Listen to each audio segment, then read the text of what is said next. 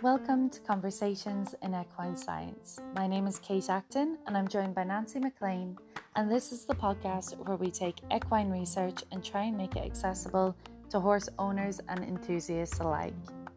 Remember that with each topic we discuss, it's important to get professional advice before implementing any of the strategies.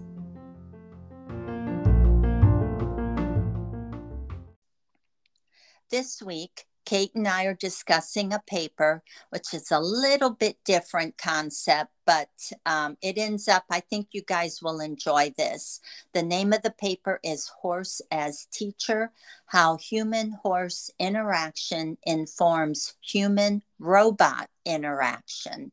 It's by Eakta Jain from the University of Florida and Christina Gardner McCune from the University of Florida. Now, those two are both robo- uh, roboticists. So um, it's an interesting paper because as AI and robots um, enter our lives and workplaces, they kind of become companions and teammates.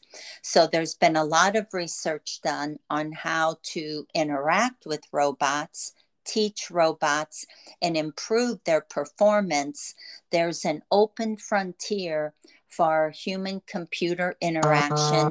and human robotic interaction research. So, um, this paper, at first, I thought I didn't like it, and I'm the one that picked it out. But the second time I read it, it all kind of came together. And there are many studies that explore the early stages of human robot interaction. And uh, it is an emerging area of research. But now they're beginning to look at human horse interaction through the lens of human robot interaction. So they're connecting these two areas. And it's mainly because of the huge relationship humans um, have with their horses. So, Kate, what were your thoughts on this paper? Did, were you kind of like me that the first time through it was just too weird?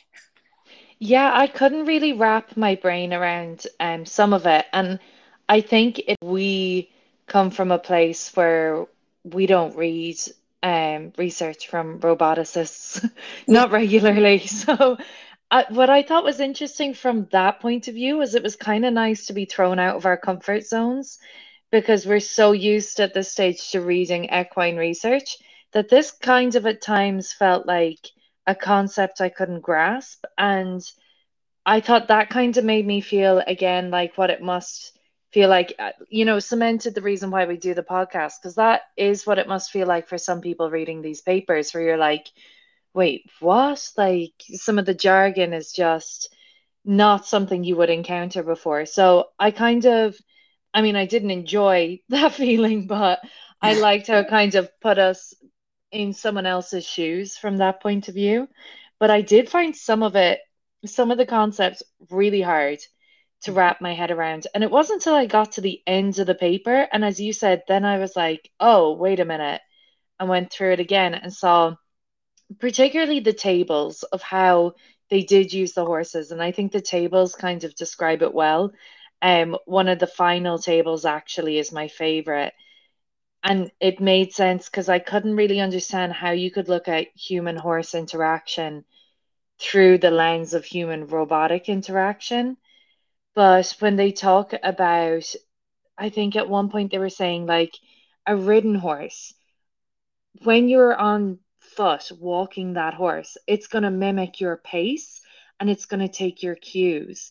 And even applying something like that, they can apply that to robots that could be used. And when we say workplace, like that might be in a warehouse, but that it can it can take that information and it can mimic pace and take cues to move out of the way which is really interesting and really applicable. So, as you kind of get into the little details of it, it's really fascinating. And I think really interesting that they used horses because we do have a very unique bonds with horses. Like they mention in this paper, dogs, you know, aren't going to mimic that the same way. And um, because they say in this paper, we essentially use horses like an exoskeleton when we ride them. You know, they're like an extension of our body. And in some instances, using these robotics or these machines will be to the same degree where it's, you know, allowing you to move heavy weights or to do something that you wouldn't have been able to do on your own. Um, so I think the more you dive into it, the more you can kind of, I guess, almost nerd out on it of how it is applicable. And I just think it was kind of a nice nod to the work horses have done in society and history as essentially working horses and you know horses in war and horses for mounted police units. And you know the roles that they've played are so applicable. I think so too. And just the interaction and the relationship and the attachment bonds that we have with our horses would improve such as an ai robotic that maybe was given the job of caring or being a guide for a cognitive impaired elderly person. And, you know, that would teach that robot, um, you know, respect and kind of give it a personality because they talk about um, debugging when things don't come out right in their programming and then resetting that robot's emotional component and then uh, it makes it a better co-worker or coexister in whatever job you we end up putting that robot in.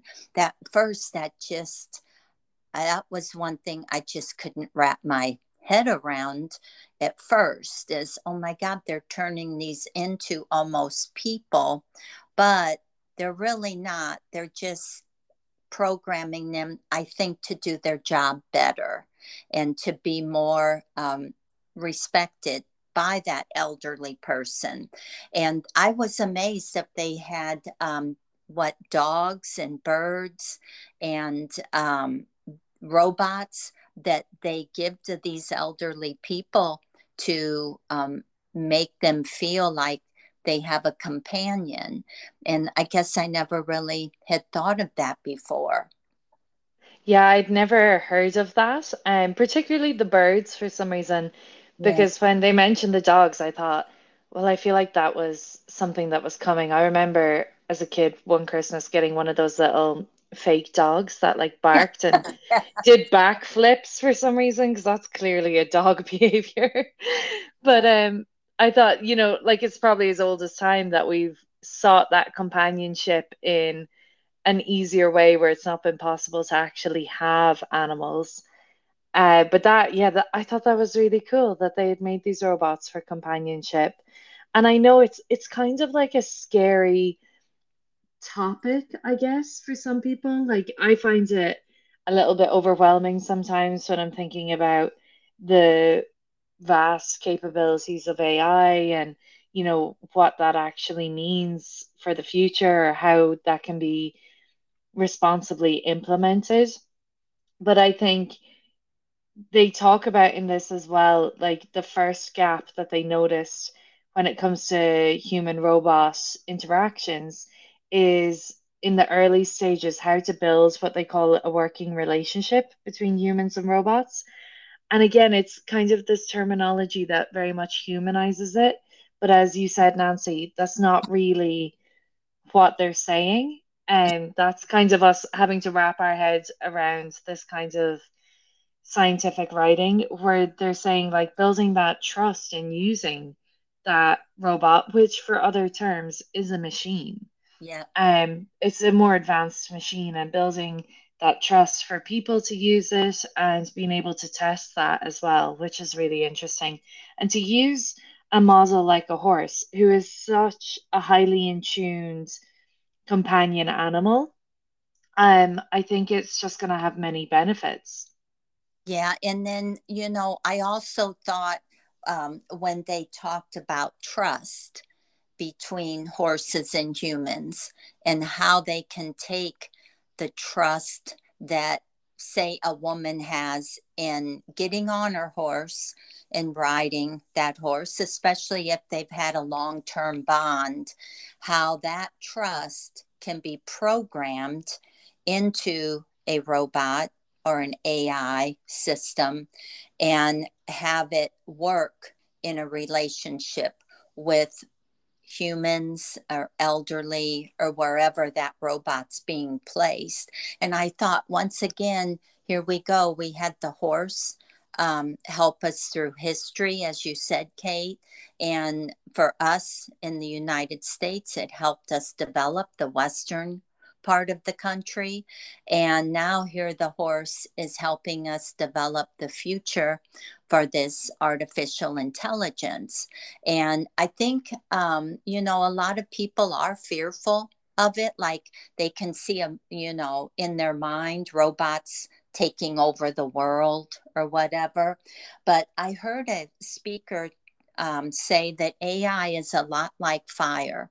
We can use fire to cook things, to heat us, but then fire can also do damage. And so, you know, forest fires, so to speak. So we have to look at the technology and how it can benefit us instead of what might go wrong. And then, of course, yeah the safeguard what might go wrong. So um, it was, I think that is the scary part. I mean, remember when we did the paper or the episode on the Metron hoof, which had like, oh, thousands, hundreds of thousands of neural networks. Yeah. And remember, programmed into it. And it can take a radiograph of a horse's hoof and then um, picture of the trim and then the picture of the current trim and then it can program into the future what that horse's hoof will eventually look like receiving that trim every six weeks so that is kind of like uh, you know what i would t- think would be beneficial I'd love that Metron hoof. I would love to have one just to see where I'm going. Oh, it would be incredible. You know, and but anyway, um, that's the scary part. I think when people look at what could go wrong and just um, highlight that point. But I tell you, reading this paper, I was not aware of all the jobs we give robots right now.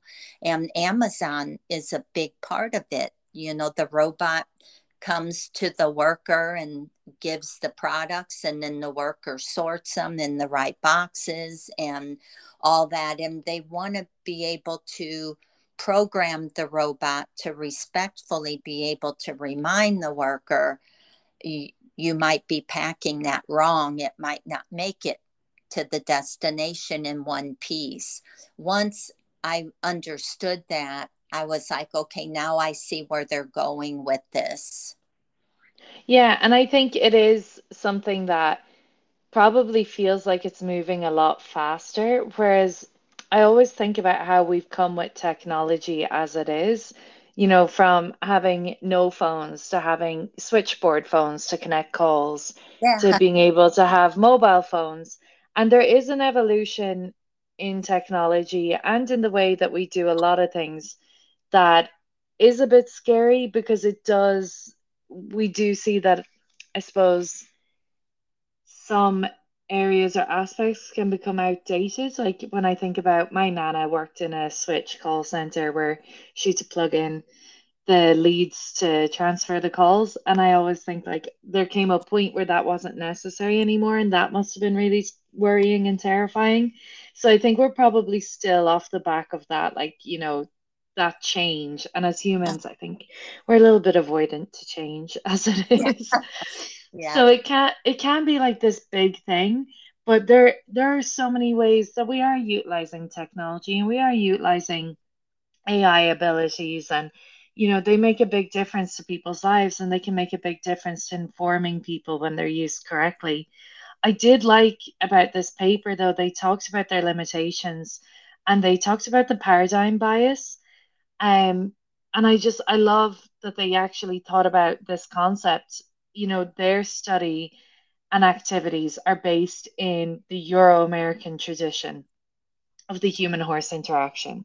So, concepts such as respect and the place a horse occupies in the human horse team, in the work context and in the family, which is the companionship context, these are a product of the world view of the humans that are involved. So this does change, and horses do play different roles in each country. So they are saying they're looking at it from one point of view.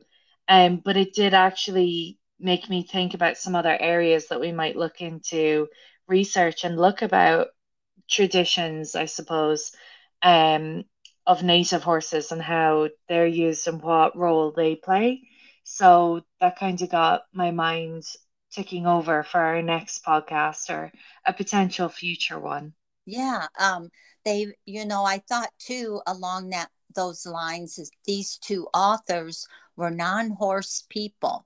So the one ended up um, taking lessons and learning about horses at a training facility, and then they both observed trainers in training at a training facility. So they watched people that had been involved with horses learn new concepts. And then they also, the first author, she went ahead and she took lessons on everything she could about horses. So that kind of gave her not only observation points, but also participation points that she was actually doing these things with the horses in order to make her a better programmer. Um, and realizing when a robot needed to be debugged or started over with. So um, I thought too, one of my favorite things was the horse language is body language. So realizing that they could program a, ro- a, robot to read human body language. I thought that was pretty good because it's not always verbal. And they did mention as well, actually, how we can use these technologies in the stable, which I thought was cool.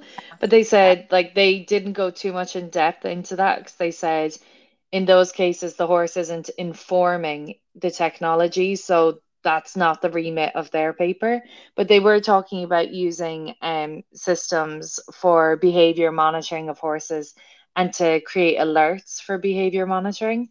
So, again, another area that's really interesting that might be able to play a role in a future podcast that we do.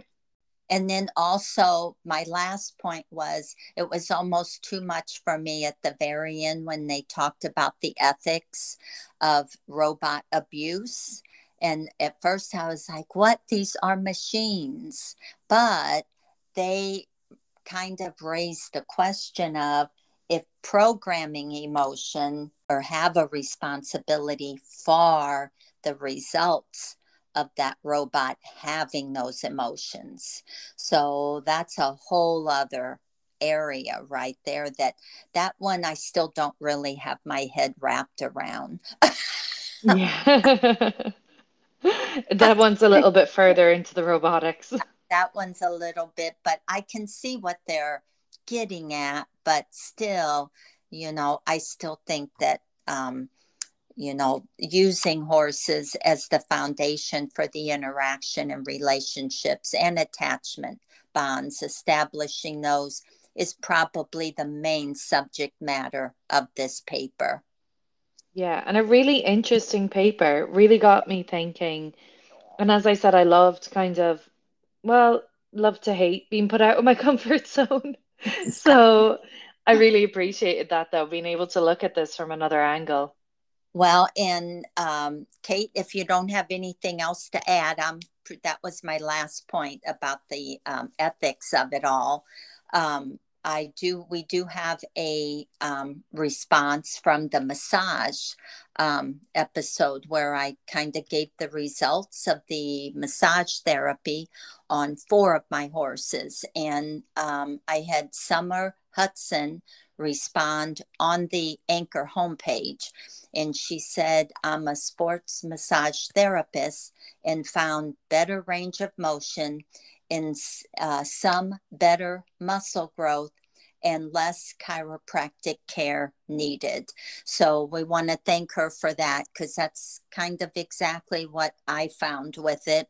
Uh, we also had um, a person ask how we did the massage. And um, on my Instagram page, Nancy underscore McLean seven, I have the chart on each one of the massage techniques and uh, what muscles those were done on. And it was two minutes of each one, and that's listed on the chart. So I reposted that uh, so you can kind of get a flow of how that research was written. And then also, um, it's in the uh, abstract of that paper. And if you can, you may be able to abs, um, I guess, access that. And on the massage technique update that we had posted, um, Nancy does talk through again those techniques. Um, so if you have a listen back to the update and YouTube the techniques as she's talking through them, you should be able to get some videos to accompany that. And I did post a video of Angel in his stall on Instagram, just as happy as can be. The fans are on because it was like 100 degrees during that um, three week massage um, therapy.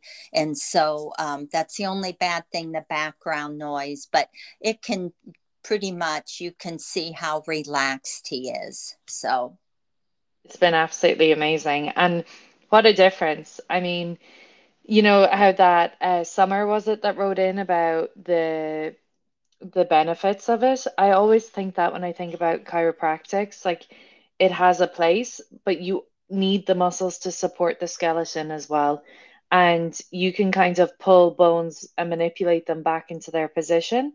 But if you don't do the work on the muscle, it's just going to pull them back out of alignment again. So it is it's such a crucial thing but just so fascinating. Yeah and thank you kate. That's i never thought of that before with the chiropractic um, what its purpose would be for. And so that's a good point. And uh, anyway well thanks so much everyone. Thanks kate for joining in. It's good to have you join in. And uh, we'll see everyone next week. Thanks nancy. Take care. Thank you. Bye bye